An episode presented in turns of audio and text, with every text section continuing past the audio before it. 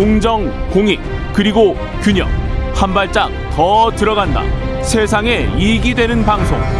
최경영의 최강 시사.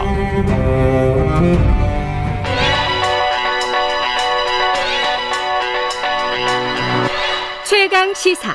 서영민의 눈.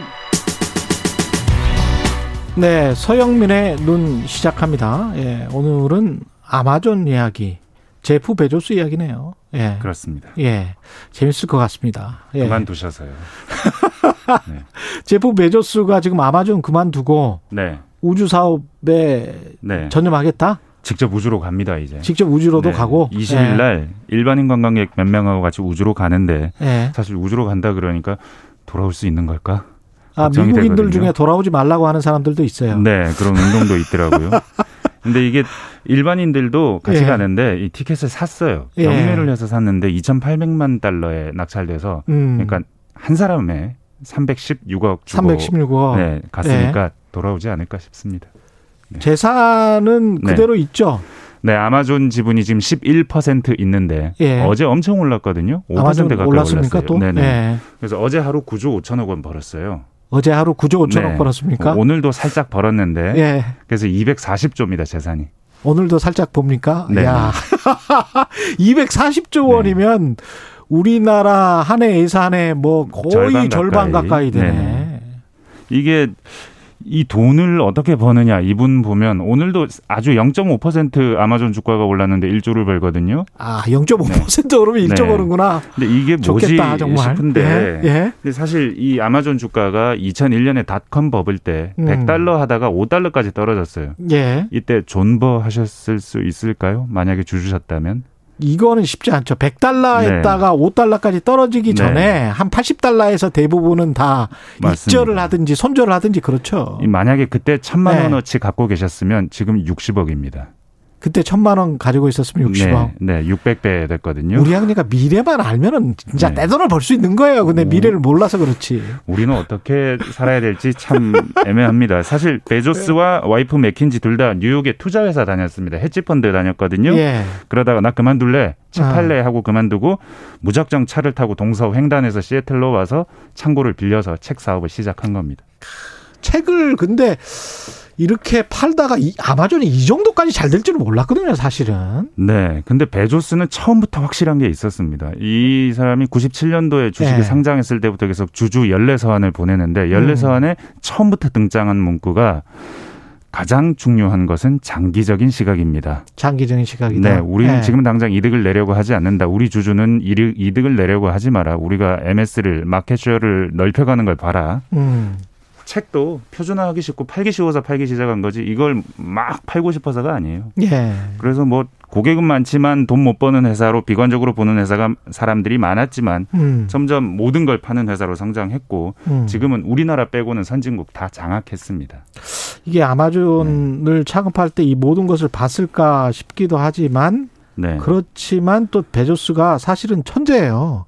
네. 맞습니다. 천재고 증권 시장에서도 원래 월가에서도 잘 나갔었죠. 잘 네. 나갔다가 이제 지금 이렇게 기업을 시작해가지고 이렇게 또 잘 나가고 있는 거죠. 천재라고 건가요? 하지 않으면 저희 마음이 예 아프죠. 예, 천재일 거야. 네. 예. 이 고객 중심주의, 고객 네. 그 편의성 이거는 뭐 아주 아마존에서는 유명하지만 네. 상대적으로 노동자 그 다음에 이제 납품 기업들은 아주 또 싫어하죠. 사실은 뭐 쥐어 짜는 기업이니까. 맞습니다. 예. 이 아마존의 1번이 장기적 시각이면 음. 2번이 고객에 대한 집착입니다. 고객한테 예. 잘해준다. 근데 이게 사실은 말씀하셨다시피 경쟁자들을 무너뜨리고 음. 뭐 자기 입점 업체들한테는 뭐 무조건 싸게 팔라고 하고 그래서 반독점법 요런 분야에서 지금 계속 DC 검찰이 주시하고 있거든요. 그렇죠. 쪼개질 수도 있습니다. 만약에 예. 잘못되면 음. 노동자 감시도 뭐좀 1분 단위로 모니터 놓고 이 사람이 얼마나 빠른지 체크하고 안 빠르면 독촉하고 이게 사실 쿠팡이 배워왔습니다. 1분 단위로? 네네. 작업 속도를 측정하는 모니터가 매 테이블마다 있고.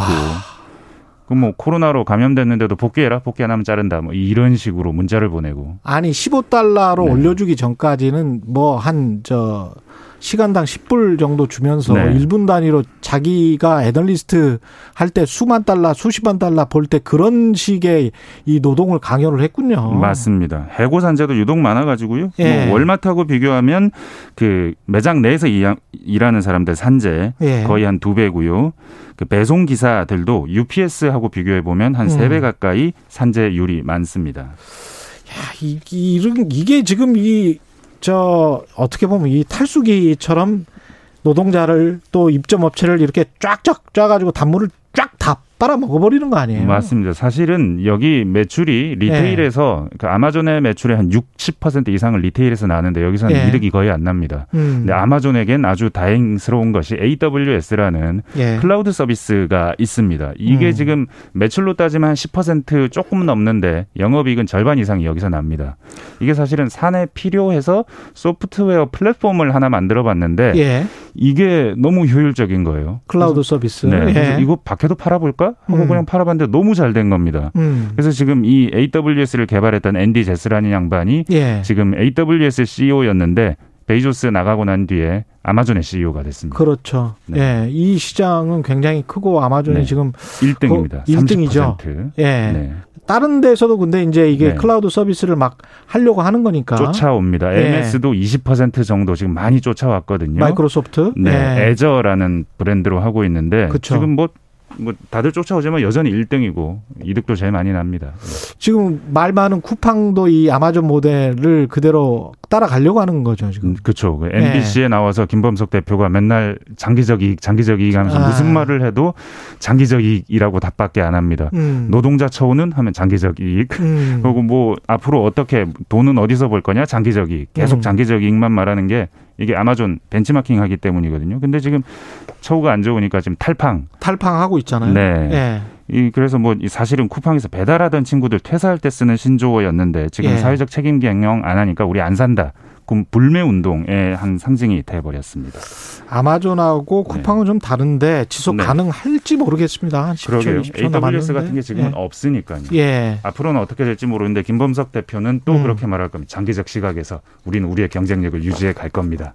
아마존은 네. 글로벌로 지금 장사를 하고 있고 쿠팡은 한국에서 주로 장사를 하고 있어서 네. 어떻게 될지는 모르겠습니다. 예. 네. 서영민의 눈 KBS 서영민 기자였습니다. 고맙습니다. 감사합니다. KBS 일라디오 최경의 최강시사 2부는 여기까지고요. 일부 지역국에서는 해당 지역 방송 보내드리겠습니다. 3부 뵙겠습니다.